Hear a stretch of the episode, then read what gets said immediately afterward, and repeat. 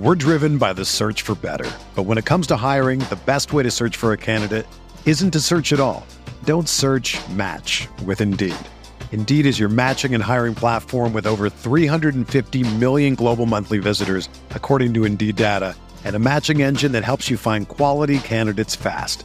Ditch the busy work. Use Indeed for scheduling, screening, and messaging so you can connect with candidates faster. Leveraging over 140 million qualifications and preferences every day, Indeed's matching engine is constantly learning from your preferences, so the more you use Indeed, the better it gets.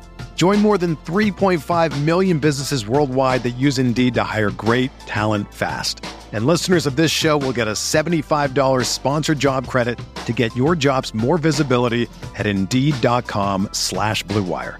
Just go to Indeed.com slash BlueWire right now and support our show by saying that you heard about Indeed on this podcast. That's Indeed.com slash BlueWire. Terms and conditions apply. Need to hire? You need Indeed. My name is Jari Bolander. Welcome to the Entrepreneur Ethos Podcast.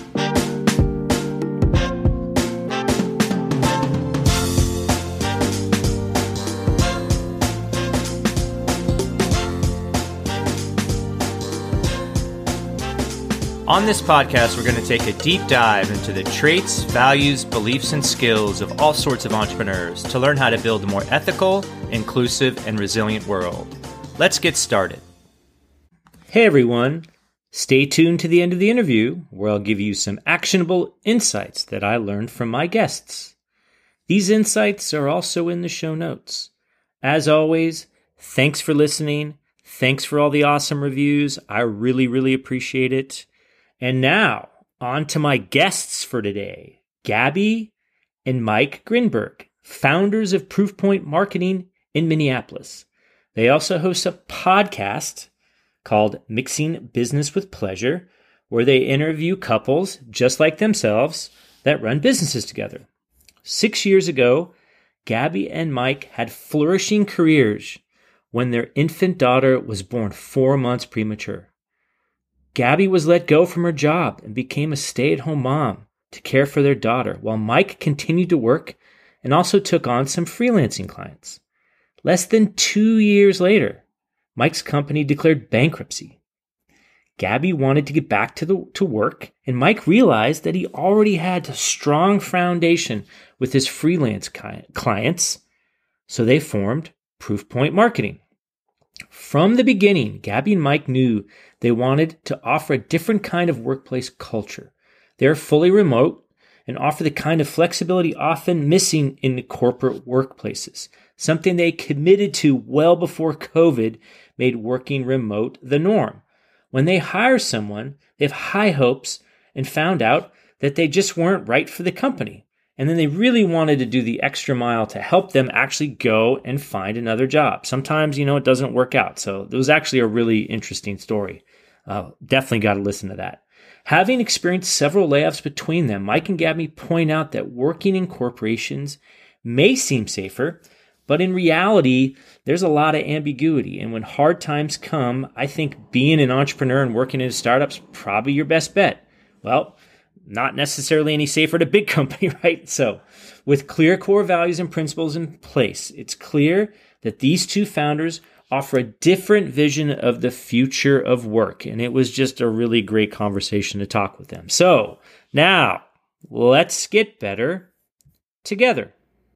Gaby and Mike Grinberg, welcome to the podcast. Thanks for having us. We're excited to be here. Well, thank you for joining me. You guys are only the third kind of dual guests I've had.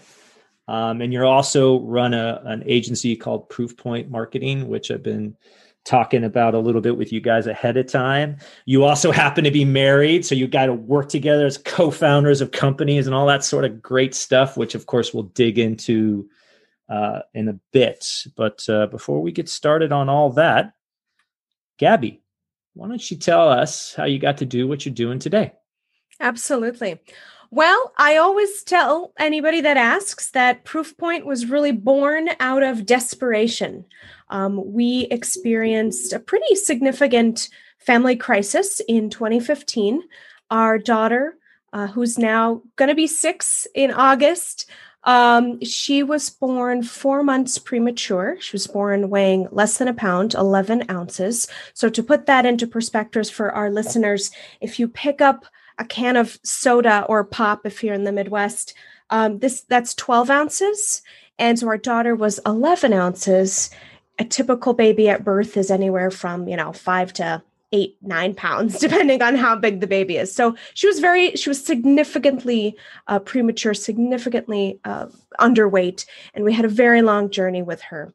Um, at the time, I was working at a at an agency, and to add insult to injury, I had lost my job shortly after our emergency C section. So not only were we grappling with this um, unexpected uh, plan in our in our pregnancy, uh, very unexpected. We also then lost my job, which was you know a six figure income, and I was the primary healthcare holder, and uh, and and we were sort of deer caught in headlights, and. Um, you know, needless to say, the journey at the NICU was very challenging. The journey home was also very difficult. Anyone that uh, that that has a child at, born full term can can commiserate that those first few months, uh, even the first year of having a child, is challenging. And then we had the added difficulty of dealing with prematurity and the challenges that come with that. Our daughter had some medical needs. Uh, that required that I become a stay-at-home mom and, and care for her full time as a caregiver.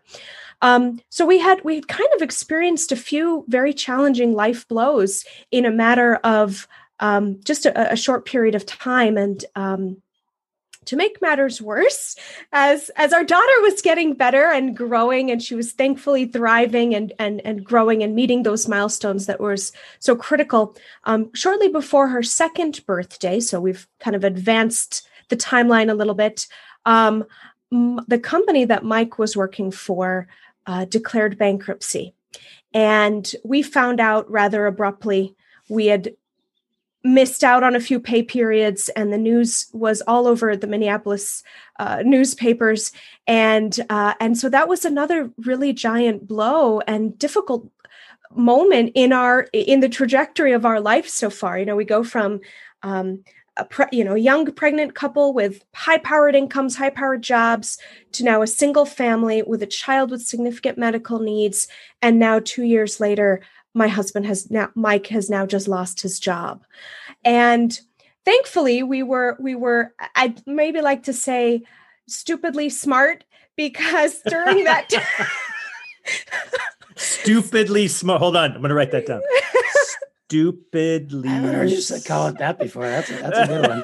A new one. That is a new one because um wow. Because if you it. can imagine, if you can imagine just for a second, you know, a young couple, mm-hmm. first time ch- first time parents, we've got a child with medical needs, single income, and now all of a sudden, Mike again, stupidly smart, said, I'm going to get some freelance work. So he was working a full time job and he was freelancing on the side almost as much. And he was working in his freelance almost as much as he was in his full time job, which is why I said it was stupidly smart because at the time we were just running on empty, run it like zombies. I, I literally say that we were zombies because our brains were not connected to our pre you know whatever the cortex whatever it is that was yeah, supposed to be cortex executive function yeah yeah whatever was supposed to be connected was obviously severed because we were just running on empty on fumes just in survival literally in survival mode and yeah. so i say stupidly smart because it was stupid at the time but it turned out to be really smart because when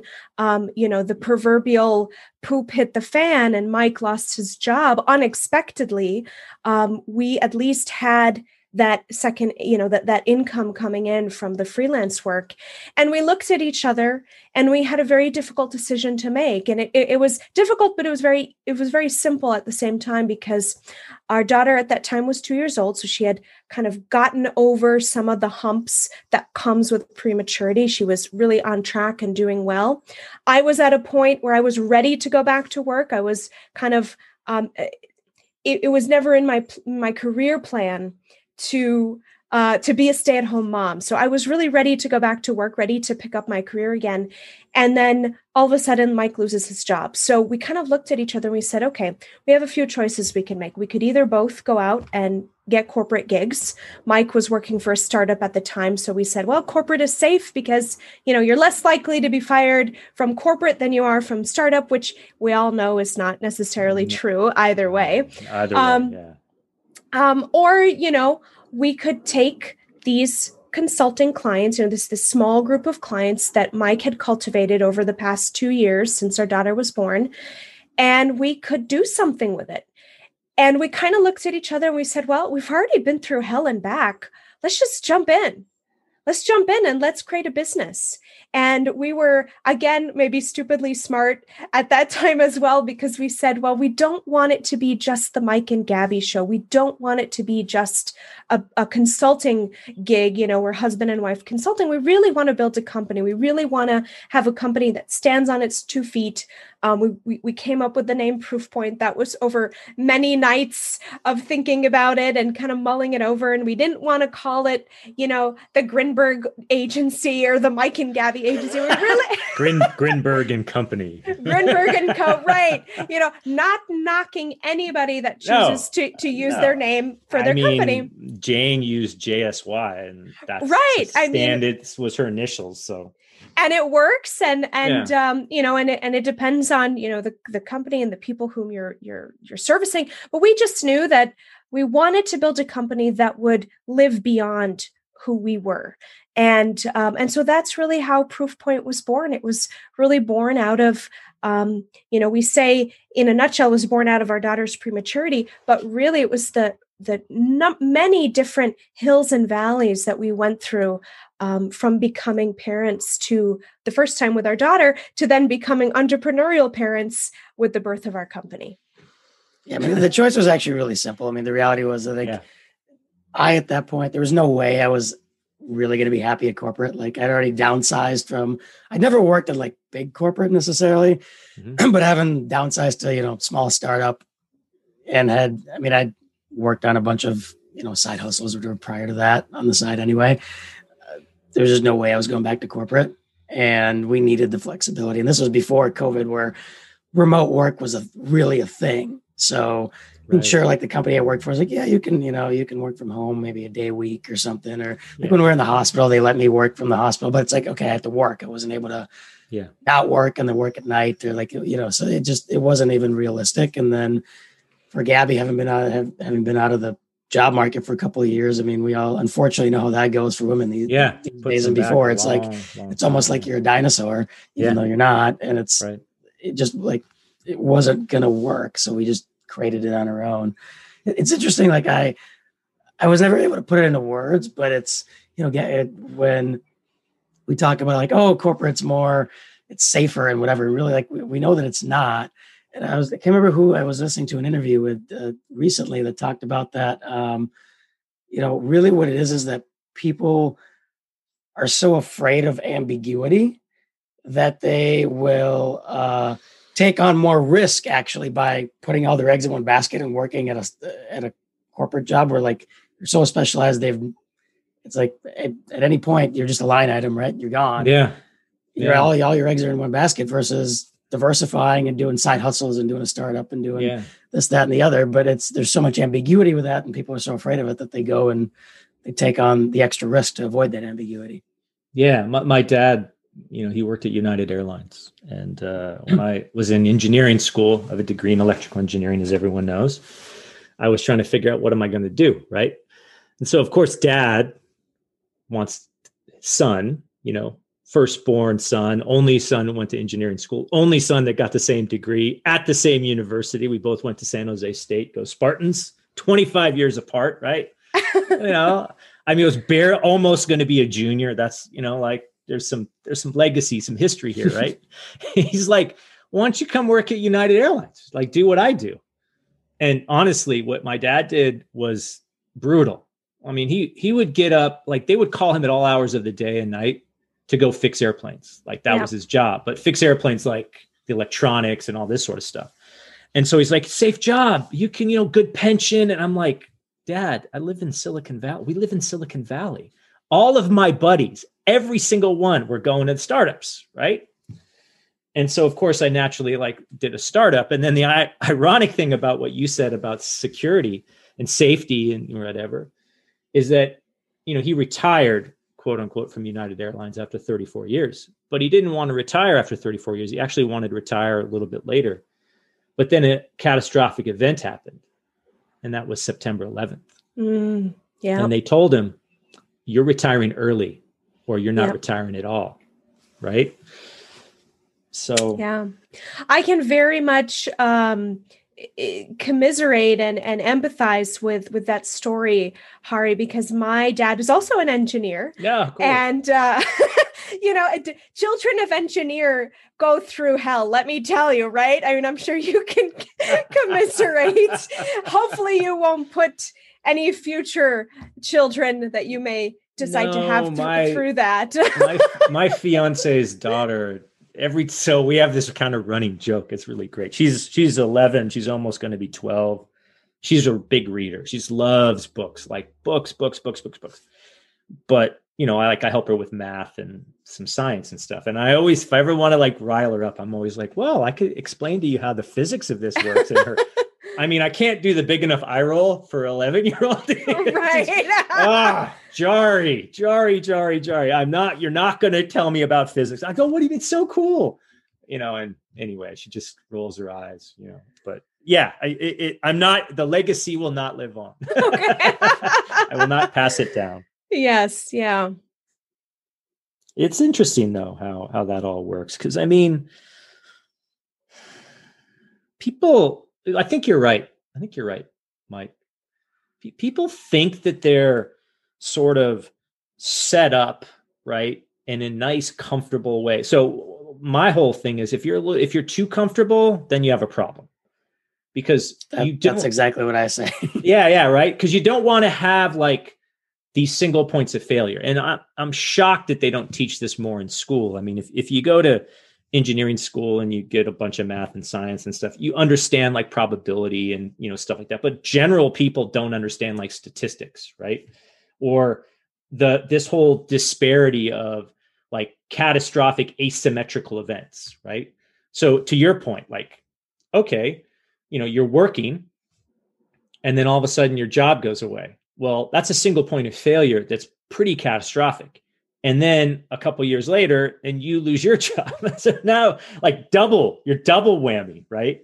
Which is tough. I mean I, you know I tell tell this story all the time. I mean you know the reason why we find out found out jane had leukemia was because we were trying to get pregnant and she had multiple miscarriages.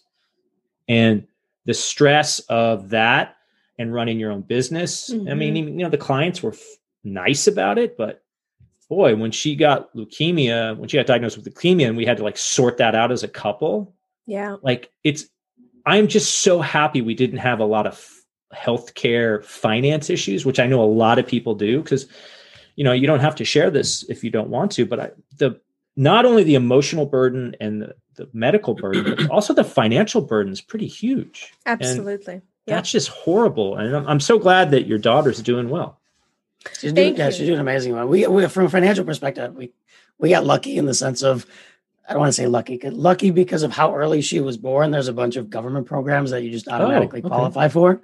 Yeah. But it's just so weird because it's one of those things you just, like you think about. Okay, had she been born maybe four weeks later and a little bit heavier, she probably wouldn't have qualified. And then, I mean, we we like you still see like the the, you know the uh, the statements of yeah what they're The called, medical? They medical tell you- statements. Yeah. thank you like like how much it really cost the insurance company i mean it's a it's well over a million bucks let me tell you i mean and still like we had, had to pay out of pocket minimums or whatever so it still wasn't it wasn't cheap by any means but like, Yeah. we got lucky from that perspective but a lot of people a lot of- a lot of others don't right they and there's some kids that like we, you know we also got lucky that she didn't have nearly as many complications as a child born that early And statistically should have had. Right. I mean, there's kids that are born later that are that do much worse and have long term care needs and all sorts of stuff that at some point stop being covered and you know whatever. So like we we got lucky in that sense. Um, I still wouldn't like I wouldn't wish this on my worst enemy kind of thing having to go through that, but yeah. it's horrible Yeah, That's I really mean, and and you know what you described, Jari, and I apologize for mispronouncing your name. Oh, that's earlier. okay. Be- be- believe me, that's that. No, no, no, no. Don't worry about that. I, I get, I get so many different pronunciations of my name that other people are the ones that actually say it's really, oh, it's really this way. I'm like, ah, you know, like as long as you're not calling me an a hole or a, you know, a shithead or something, that's fine. Right. It's okay.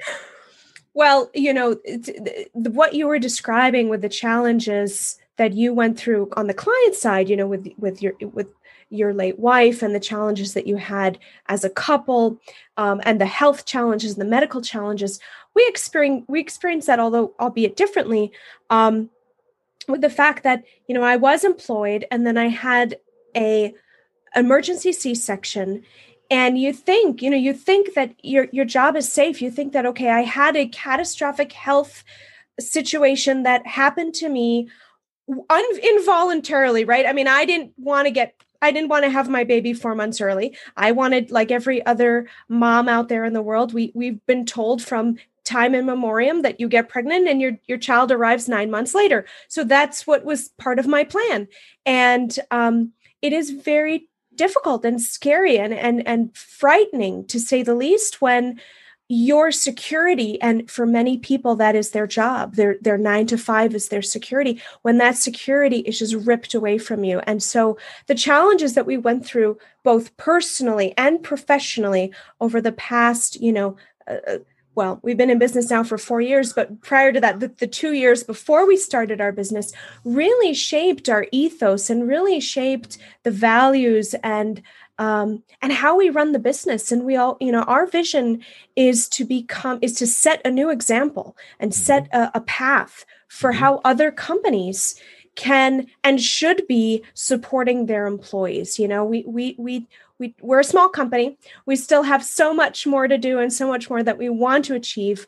But we set out from the very beginning to focus on the things that we felt were most important and most um, in line with the way that we wanted to run the company. And that was, um, like Mike had alluded to earlier, remaining fully remote, you know, being a fully distributed yeah. company.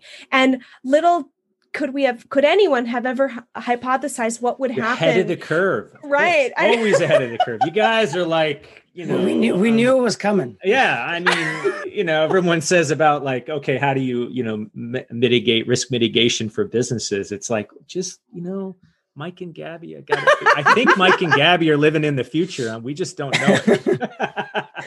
But no you're right. Like i i agree. Like i and and i and i'm glad you brought that up and I'm glad that uh, you know you have. So I feel the same way. I mean, I don't have a lot of people, you know, a lot of employees like you do. I mean, you guys are fully remote. I mean, really great the way you've structured it, and it's just really a. It, I think when you go through something traumatic, um, and the world sort of aligns, like your values get pretty darn clear what matters. Absolutely. Absolutely. And, and, it sounds like that similar thing happened to you guys. I mean, yep. I know it happened to me. Um, so how do you how do you build that esprit de corps, that ethos of your company when it's fully remote? I mean, it's harder. I I don't know about you, but I am sick of Zoom calls. Even though we're on Zoom and I'm so glad to meet you. And I mean, I always like say, oh, yeah, we're like we're having coffee. I would really like just to have coffee with you guys in Absolutely. a real place with real coffee, right? Yeah, as, as, opposed we would love to that too. Yeah, right. As opposed to, you know, Zoom's great. Don't get me wrong. You know, I have to say it's not the only option because Minerva, my fiance, works at Cisco, and WebEx is just as good. I have to say that. I'm, I'm giving giving everyone a hard time. They're they're both tools for different things, but yeah, I mean, how how do you build that yeah. kind of company culture remotely. You know, it's. I mean, you well, guys when we clearly figure it out, together. we'll let you know. No. well, No. I do know that you guys have separate offices yes, because I remember this from the podcast that I listened to. yes, so we do. rule number one: if you're if you're if you're a married couple that has their own business together, separate offices, and I will attest to this because this is what Jane and I did. Have to have separate offices. So you'll I- I- it's it's a critical. It was a critical requirement for us. There's no way we'd be Yeah. In business or married, probably if we if we didn't.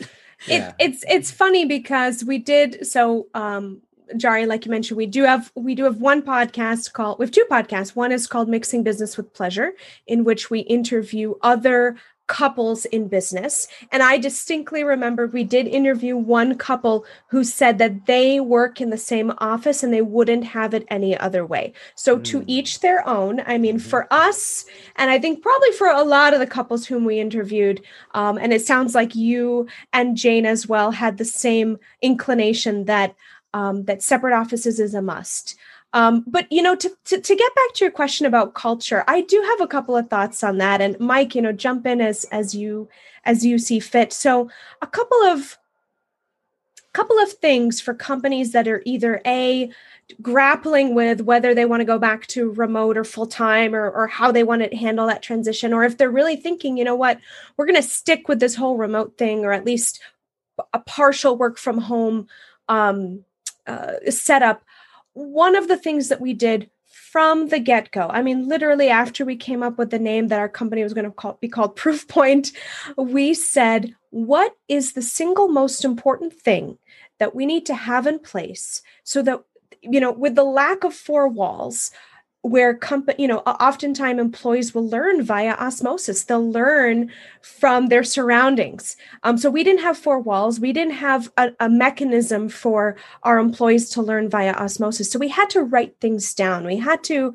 um, codify things to to solidify things. And if you think back to ancient man you know the um, time immemorial what did what do the most um, persistent cultures have in place and that is a codification of their culture a codification mm-hmm. of their society yeah. and so um, you know we weren't the first to come up with this and hopefully we won't be the last well good ideas just happen to stick around for a long time so. right and, and so we put together what we call our Proofpoint culture book Oh. And the culture book is a living, breathing document, as I like to say.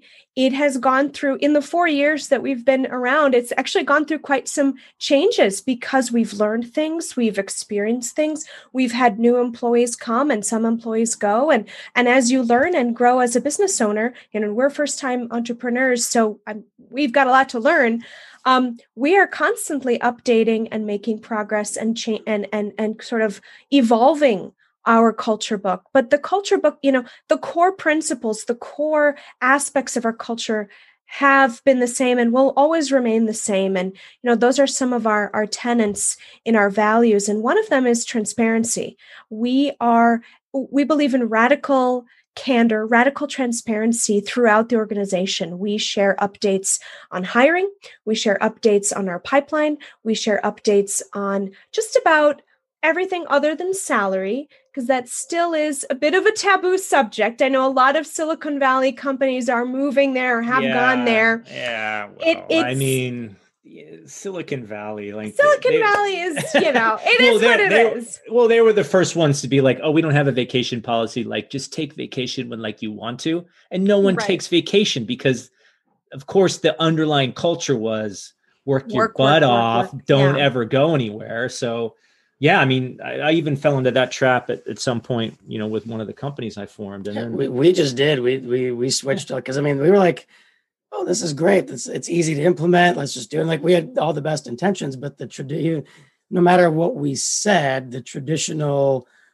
um expectation of agency work was, oh, you got to work, you got to work, work, yeah. work, work, work, and it's like, yeah, no. So like we're now we're shifting to okay, there's a minimum vacation requirement. The rest yeah. is still unlimited, and like you figure out where it makes sense. But you know, we're starting to put minimums in place because otherwise people are just not are just not taking it. Yeah. Yeah. I mean, that's definitely a culture here in America. I mean, one of the ideas I had had was your point about minimum. Like, if you don't take, you know, three weeks or four weeks, it goes away. Like every year, it just blank slate. So take it. You have to take it. Yeah. that's yeah. like go away. I don't, I have a friend another friend, DJ, he's he's really big on sabbaticals. Like he's writing a whole book about that because sabbaticals changed his life. And yeah. I'm like, okay, well, how do you get corporate America or business owners? I mean, because I'm like, well, aren't sabbaticals just for big companies? And his thesis is no, they're for all kinds of companies. And I'm like, well, you're going to have to figure this out because that is not like I can't sabbatical from my own company. I'd love to. Like, oh, I'm just going to yeah. take six months off. Oh, you know, you just pay me for not doing anything. I mean, agency works different, but I, I, I love that idea, and I and I'm glad. I mean, it's interesting that you guys ran into that too. Hard, good idea, right? But hard hard to implement. What what yeah. have been some of these other like good ideas, but really hard to implement? Um, I don't know. I'm trying to think of some examples, but the, the big thing in general, I'll say, is I think the mistake a lot of companies make, and this is going even just outside of culture, but operations and everything is and not even just companies, organizations as a whole. I mean, the same thing as government, et cetera, but it's trying to take whatever worked and whatever is the quote unquote right thing to do in an office environment and just shoving it into a digital environment. It's like, oh, we're just going to replicate this, that, and the other digitally. It's like, no, it doesn't work. I mean, we saw it fail with education. We saw it fail with a lot of things in the last year. You just can't do it. Like in virtual events, it's like, okay, how many more of the same exact thing am I going to watch? Right. And it's a, so like, and I think you have to embrace like if every model, whether it's in office, hybrid, fully distributed, has its uh, good things and bad things. And I think just like with anything else, you can't focus too much on fixing the bad things. You have to focus on what are the like on what are the positives and uh, what's the word I'm looking for here, and making them work even better, right? So it's like we know that remote allows for more asynchronous work. Great, lean into that. How do you make more stuff asynchronous? But it's not just about saying, oh well, we used to have this meeting, so let's just make this exact same meeting asynchronous. No, that's bullshit. Doesn't work, right? Like some of that can, uh, and we've done some of that, but we've also learned that some of that you just can't transfer everything. I would um, I would also add to kind of dovetail off of what Mike was talking about because I think that's a spot on observation that a lot of companies had to grapple with over the past you know 12 months or so um, in my in my opinion and again take it for what it's worth we're we're, we're first time entrepreneurs so you know take it for what that's worth but i believe that if you're going to allow for a distributed workforce you have to couple that with a flexible work environment. Mm. If your expectation is that your employee is going to be sitting in front of their desk from 8 a.m. until 5 p.m. or whatever it is that you, you know, that, that your your expected hours of operation, if you're going to have that expectation, you're going to be sorely mistaken and sorely short sighted because yeah. the beauty, and again, going back to why we started our company, we started our company because we were going through a crisis. We had a daughter with medical needs that needed attention that she needed her parents she needed a full-time caregiver she also was being seen at the time by nine different providers and early wow. intervention wow. so so we had a lot of doctors meet doctors appointments almost weekly we were going to see one of her nine different doctors wow. so there was absolutely no way five years ago that i could have found a company that would have allowed me the flexibility and the pto policy to be the kind of parent that my daughter needed, which is why we started our company. Yeah. So, again, I go back to that same point that if you're going to allow your team to be remote or distributed in any fashion, you have to understand that flexibility comes with that. And what does that mean? That means that, um, number one, please, if you're listening out there and you're doing this, do not put those stupid trackers, Mike? What are those? well, it's, it's the time tracking tools that will allow right. you to actually oh, yeah. track what they're actually doing, or the camera needs to be and, on, or some, and the keystrokes or things like that. Mm. That is just it is so demoralizing. It is so it I've, shows it that you have right. no trust in your team. Exactly. exactly. Um, and who the hell wants to work in that sort of big brother atmosphere you know and and uh, look to be fair i do apparently understand. the WeWork ceo thinks that the most engaged employees are the ones that really want to be in the office all the time so you know well and there there are people i mean i know them that are like cannot yep. wait to get back in the office right i personally am not one of them because I mean, I work from home. I've always worked from home. So for me, this COVID thing is just like I just can't go to the jujitsu gym. That's the only thing that's kind of. Oh, now you and I have something else to talk about. Oh, jujitsu! Oh, you're a jujitsu player. All right, here we go. Sorry, Gaby, we're going to talk, talk MMA and stuff. I'm I'm Oh, used yeah, to this. I've, I'm I've used been, I've been doing yeah. Martial arts has been part of my life since I was like what eight, nine. Oh wow, awesome, awesome. But but you're right. Like you're you, you nailed it. Like trust the people to Yeah. do the job. And part Yeah. partly, I think the problem with that with those time trackers. I'm I'm so glad you brought this up, Gaby. Is I don't think a lot of managers actually really truly understand how to assign work to people and give them the freedom to do it, especially Yeah. if you're a big corporate folk. Because if you're a manager in corporate, what's your job? It's to go to meetings. I'm sorry, PowerPoint and meetings. Like I, I remember going to corporate, you know, I had all my corporate gigs, and I'm like, I get so much more work done if I didn't go to these stupid meetings because I was either Absolutely.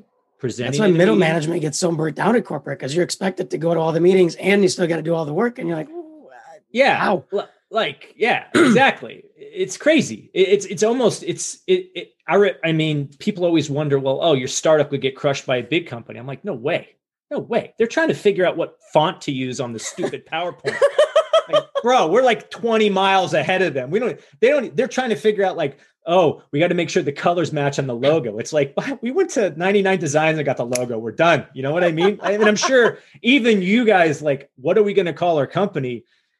you know, I'm sure, uh, of course, you got to like think about it or whatever, but you made the decision and you moved. It wasn't Yes. like, it didn't That- take us three months. Let's Yeah, it it that didn't way. take- It yeah, usually yeah. yeah, yeah, It took yeah, us yeah. about three days, but but Yeah, the yeah, beauty, yeah. I mean, the beauty of being a small business owner, and it doesn't matter what small business, you know, whether you're in marketing, whatever it is, whether you're a coffee shop owner down the block, if you're a small business, your mentality is get it done any way you can. And that is what's, I think, a big part of missing in corporate America is this, this um, analysis, par- paralysis by analysis, right? That Yeah. everything has to be by committee, everything has to be voted on, and you got to go up the ladder and then down the ladder again and then up again and then over and i mean i i i so i worked um, for two large corporations uh, here in the twin cities um Who uh, will remain nameless. Who will remain nameless i can i will Anybody can look at your LinkedIn profile. So Anyone can link in my really- LinkedIn If you're really curious.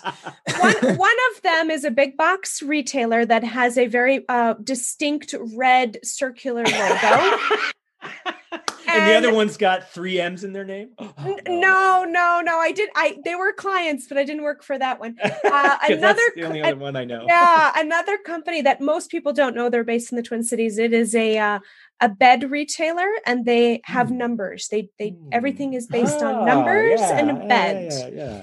Um Great, and great sleeping companies all. yes no honestly very good companies Oh, i uh, course, yeah. from a from a consumer standpoint and even um, if i look at my my careers objective objectively i will say that they are wonderful companies but the being a cog in the corporate wheel just wasn't for me.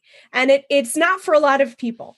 And a lot of that is to do with many of the things that we're talking about this this you know this analysis paralysis and every and the meetings the inordinate amount of meetings and just the bloat in the corporate structure. Um, so being a small business owning a small business is exciting because we can move quickly we can iterate we can pivot. But like to mike's point earlier yeah there is a lot of ambiguity. And it's not for everybody. You know we've had some proof pointers join us and we were very open. Again radical tr- radical uh, transparency. We said look there's you're joining our company we're excited for you but hey just so you know there's some ambiguity. There's going to be some gray areas. We're figuring things out. We're Yeah. going to be really open and honest with you about when we're hitting an area that of the company or an area of our growth that is ambiguous. And we're going to look to everybody to help us figure that out or help us iterate it or at least have patience while we do that. And in full again in full transparency we did have some employees that um, despite our warning despite our best efforts to be transparent about those things um, they decided that it wasn't the right place for them and we supported them in their decision to leave we were very open and and um, supportive in that we actually even helped them transition and find another job Yeah. because So that's great. also part of our ethos that we believe that employees should be celebrated for joining the company and hopefully in, in good circumstances they should be celebrated for choosing to leave, whatever that choice may be, whether it's because they're finding a new job, starting something of their own. Um, you know, whatever the case may be, um, I, we believe that if if an employee has dedicated time and and um, and, and trust to being with our company and they're deciding to move on, we need to celebrate that because they were with our company for the time that they were there. They contributed, they were good employees. And that's also something missing as part of corporate. I will say, um, I got no big surprise. I'm pretty open about this on, on LinkedIn. I was actually fired three times in my career. I've lost yeah. my job three wow. times. Me too. and uh, and it never, you know, it doesn't get easier when never you when you lose your job. And and corporate HR, they just still don't know how to handle that properly. It's never done with empathy and with kindness and with um, with discretion. It's done in a very cold-hearted way, and um, you know, we we believe that you know if, if you're if you're going to be with proofpoint we're going to help you throughout your career whether that's in the beginning as you join the company or whether that's at the end when you decide to leave or if we have to let you go. We want to do that in a way that's with empathy and with heart and that espouses the values that we that we carry here today. And um, mm-hmm. I'm going off on a little bit of a tangent. No, I think no, I... no. This is no. This is no, no, no. I mean, so no, no. This not at all. And I'm glad you brought this up because I, I, I do have an interesting, uh, I guess you could say case study, and I guess we could round out our time today with that case study around offboarding. Mm. Um, and this kind of relates to kind of kind of comes full circle to our conversation around culture and how we espouse it, how we grew that. But it all culture and is also very much present when you offboard an employee. Yeah. And so many companies don't do it. They do not do offboarding the right way. Um, so I'll I'll I'll share uh, I'll share a story. Now I have to keep it anonymous to protect uh, the person that we're talking about. But we had an employee who joined our company with so much fanfare and so much excitement, and uh, we we really were excited to bring this person onto the team. But very, uh, I'd say about a month into the role, it became clear that despite our best efforts to hire this person, to test them, we have a rigorous six point interview process uh, before somebody is offered a job with us. Despite our best efforts, um, it became clear that this person was not the best fit for the job. This person did not, um, as our business coach would say, they they weren't able to play the instrument. You know, if, if you join a band, you have to play the instrument. And so this person was a great musician, but she she wasn't able to play the instrument that that she needed to play in our band. And um we had to make the very difficult decision of letting this person go. And we did that with what I believe to be the most um, utmost sincerity and and and and really thinking about the culture really thinking about the offboarding. So um, and of course we'll let our listeners decide if we did the right thing or not but i'll share what we did and hopefully it may um, inspire other business owners and maybe even big corporate corporations out there to think about how you offboard an employee.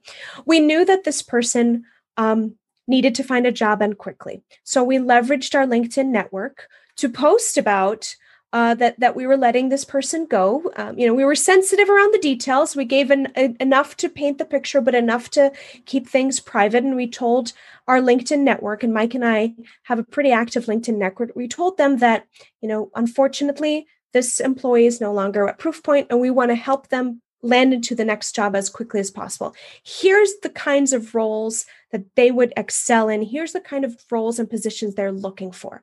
So a lot of leaders and owners of a company would not stick their neck out there for a, an employee that they're letting go, let alone would they admit openly to their LinkedIn network that they've let an employee go. And I knew that by posting that, I was putting myself in a vulnerable position. And I'll let Mike probably has something to add to that. I'll let him add to that later. Um, but we both agreed that it was the right thing to do, that we had so much tr- respect and affinity for this person that we knew that if we could help her in this way, we wanted to do that. Um, furthermore, we agreed that we would extend her salary for a few weeks past the point that she, you know, we past the point that she was legally due. So we, you know, we we we we made that commitment financially to her that we were going to extend a few more weeks of salary, in addition to her being eligible to receive um, unemployment insurance. Um, additionally, we allowed this person to maintain access to our um, education portal. So we use CXL, uh, maybe you've heard of it, or uh, others listening know that it's a very reputable online education resource for people in marketing and advertising. Advertisement. So we have an agency um, an agency subscription, and everyone that joins the company gets access to the CXL Institute. And so we allowed this this former employee to maintain her access for a period of three months, so that while she, while she was looking for a job, she could up her skills. You know, maybe work on the things that were not um, fluent in her in her vocabulary, fluent in her instrumentation, uh, to continue that metaphor um, to to kind of up her skills and get her to that next position. Right. Um, additionally, we sent her a care package. Um, mm. Again, so. Uh, normally when we talk about culture i share about our employee onboarding kit i didn't share with you on that today but i'll briefly describe that we have this really awesome branded proofpoint box it's got the logo the colors um, and it's chock full of some company swag and some treats, some edibles, some munchables, some fun things at your desk, and then um, you know a handwritten note from from Mike and I that gets sent to every new employee, and we've and that experience is so exciting. You know, all of our employees, and we actually send a similar kit to new clients. Um, anytime we sign a new client, they'll get a, a similar kit, everyone that has received our kit, even I will say competitors and um, pe- pe- people, people that we know in the Twin Cities that have seen our kits will come to us and say, "Wow, that's nice. awesome! How nice. did you do that? Where did you get that?" So oh, we've actually we've actually cool. given um, we wrote a whole blog post about how we source the kit and what goes in it and and, and wow. the ethos behind that. So yeah. we we told um, I told Mike I said you know we need to give this person an offboarding kit. And we had gotten over the course of I think it was 6 weeks that she that this person was with Proofpoint. We got to know her pretty well. And um we I I went to a couple of different stores and online and I bought things that I knew this person would re- that that would speak to what we knew of her that would speak to her as a person um, plus some of her favorite treats some of her favorite snacks and um, a notebook because look everyone needs a notebook and you're oh. going to interviews and you're going yeah, you know to meet sure. with people so you need something so we put together this offboarding kit that said hey you know again with a handwritten note that that really just reiterated the fact that she, that we thought the world of her that we wished under different circumstances we could have kept her at proofpoint unfortunately we didn't have the right role to move her into um, and that we were going to do everything we could to m- continue to be yeah. her biggest supporters and her cheerleaders. Super, and super critical. And super I will critical. say, you know, just to kind of round this out, that um, throughout this process, um, I continued to be a resource for her and kind of a sounding board. And I was also um, asked to provide um, testimonials, you know, or or not testimonials. Yeah. What's it called? Um, reference. Reference. References. and this person has now landed into an amazing job. Wow. And and she That's emailed great. me to let me know that, you know, Wonderful. I'm really glad that I had this opportunity to connect with you at Proofpoint, even though it didn't work out. I'm grateful that I that I had the chance to be at Proofpoint and that I got yeah. to know you. So, um, to me, that was that was paramount that despite the fact that this person wasn't the right fit you know couldn't play the instrument that we needed in our band that we do everything we could in, in our power to show them that we're going to support them through that transition. And i know that not all companies are going to take those steps or maybe That's go that extra distance. pretty, pretty heavy lift for a lot of companies. Pretty heavy lift for a lot of companies. We're a small company but we felt that it was it had to be it had to match up to our culture. Yeah, right? it's part of your culture and your ethos. I mean, I'm similar. I have a similar attitude about it. I mean, to me, it, just because someone you have to let someone go, it's it's actually honestly my philosophy on it is it's the failure of management. Absolutely. And Yep. so if you have that attitude, then it's like, okay, I screwed up. I'm sorry. How can I help you? And I, I've had Yep. so many bosses throughout my whole career where when something like this has happened and they're like, okay, how can I help you? And I'm like, what do you mean? He's like, well, I'm sorry it didn't work out, but like, you're a good guy. Like, Yeah. let's figure it out. Yeah. And the amount of times I've either kept in touch or worked with them again. I mean, I think the bottom kind of line on all this is that when you have goodwill towards everyone and you're trying to be helpful and of service, that just ripples out. Because Mhm. again, like there's times where people I've worked with a couple five, six years ago come back, hey, you know, you were great to work with, even though we might have left on different terms or whatever. So that's just great. So so what what advice let's start with Mike. What advice would you give the next generation of entrepreneurs coming up?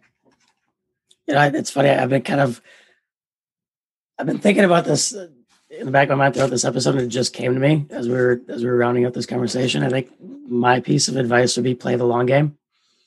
I think there's, I mean, you're you're in Silicon Valley. I mean, you you know this probably better than anybody else. Of you know the venture funded startup and the grow fast and you know fa- you know Move fail fast, and break and things. That's the, fast the and break mantra. Things, all those mantras, right? Which there's something to all of them, right? Oh And yeah. I think yeah, the, yeah, yeah. the I think there's something to be said for playing the long game, you know, and it's it might not feel great immediately, and oftentimes it doesn't, like in, you know, as far as how it hits your pocketbook uh, and your financials.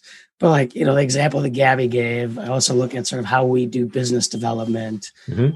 Um, you know, things like, and again, we're an agency, so we sell services, but like really not I guess I'll tell the anecdote if I illustrate this better really quickly. Like we, we were just talking to prospect uh, last week or two weeks ago, whatever it was, and you know they're a small, you know, fifty person startup, and they're in Canada where Canada is subsidizing a whole, you know, salaries. And they're like, look, this is what you guys are competing with. Like, I need help, but uh, like this, and I could honestly, I'm I'm a small, I'm a business owner. Like as a business owner, take the money. Like I'd be I'd be stupid to try to sell you on the, the fact that you don't need it. Like that's that's just wrong. Like take the money. Let's maybe we do a small project with you to help you with this, and like we regroup in September, October, whatever, whenever this thing runs out, because Right. you know you got a business to run too, right? So it's things like that. It's like it's play like just play the long game. Play the long game. Love it. What about you, Gaby? I love this question, and I'm going to answer it. I'm going to answer it in two ways. And Mike is laughing because he knows that I can never just give one answer to him. he's he's laughing. I just I just know he's laughing. I love right it. I love it. Um so as a mom to a child that's going into kindergarten in September, hallelujah, praise the Lord that she's going to be in kindergarten and not at home anymore. That's great. Um That's I great. will I will say that um, everything you need to know about being a good person and doing the right thing you will have learned in kindergarten. Period. Full stop. Because think about now. I, I know that a lot of people may not have kids that are listening, uh, but you know what it was like to be in kindergarten. You can think that far that far back, and Yep. you know what you your parents told you. You know what your teachers told you. It's do the right thing, tell the truth, be honest. You know, think about how you want to be treated, and so on and so forth. And so I think that if people really think about applying those same principles that we were taught as kids, that we teach our kids, that we want our future generation to espouse to be good human beings, that's really what it takes to be in business. I mean, yeah, it, it does take a little bit of grit and determination, some long nights, um, some some choice words, and if you're and if you work with your spouse, you know, separate offices. yeah, separate off. but- Yeah, yeah. but uh, but at the bottom line, really at the heart of the matter, for me, uh, the best advice that I can give to future entrepreneurs is think back to when you were a kid and think back to the lessons that you were taught in kindergarten, and and that's just being a good human being. If you can be a good human being, um, chances are you can be a good entrepreneur as well.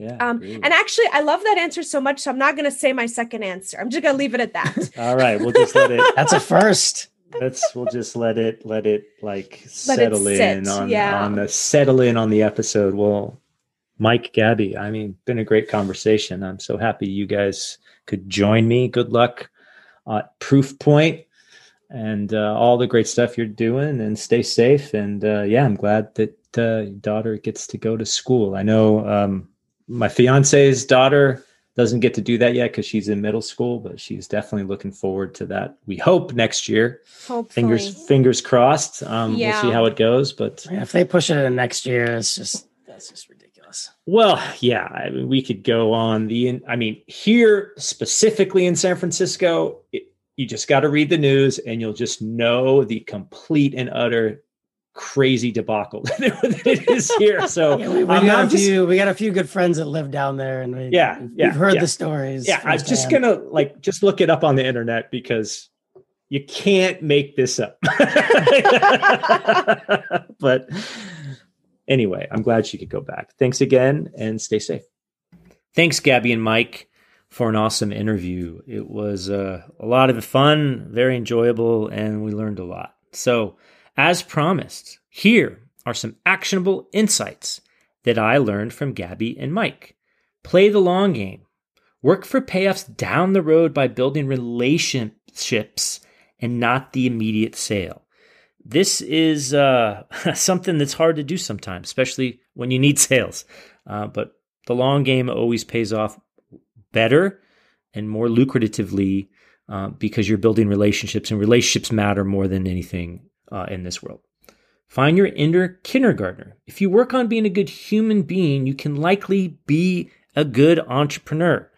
Uh, Gaby talked a lot about this about you know everything you learned you learned in kindergarten or everything she learned she learned in kindergarten and you know that's been around a while but I think we also have to realize that that is a very important concept about just the simple basics of being a good person um, will help you go a long way as being an entrepreneur.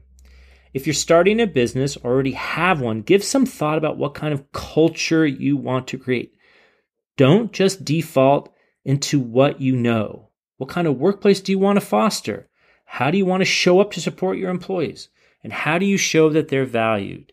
You can never start building culture too soon.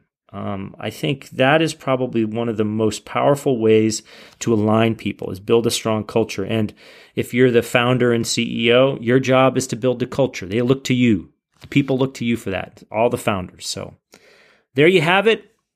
Actionable insights that I learned from Gaby and Mike. Thanks again for listening, and we will talk to you next time.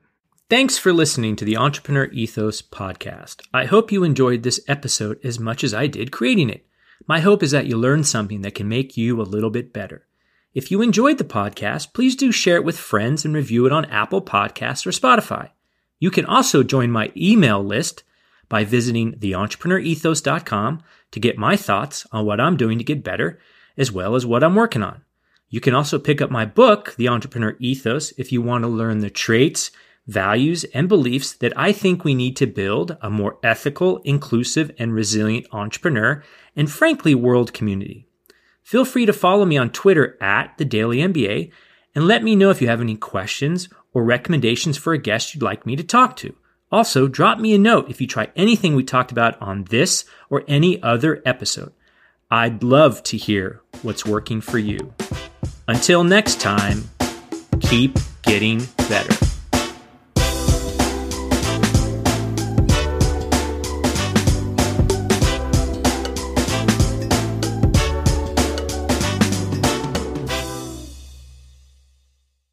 The headlines remind us daily the world is a dangerous place. The elites in charge say everything's fine, stop noticing. But you know better. And your gut knows that time is short to prepare for a world that is four missed meals away from chaos. My Patriot Supply has helped over 3 million families become more self reliant and is the company Americans trust to prepare. Go to mypatriotsupply.com and secure their best selling three month emergency food kits. Each contain delicious breakfasts, lunches, and dinners, averaging over 2,000 calories per day. Secure at least one food kit for each family member. For a limited time, save $200 plus get free shipping on all their Ready Hour three month emergency food kits.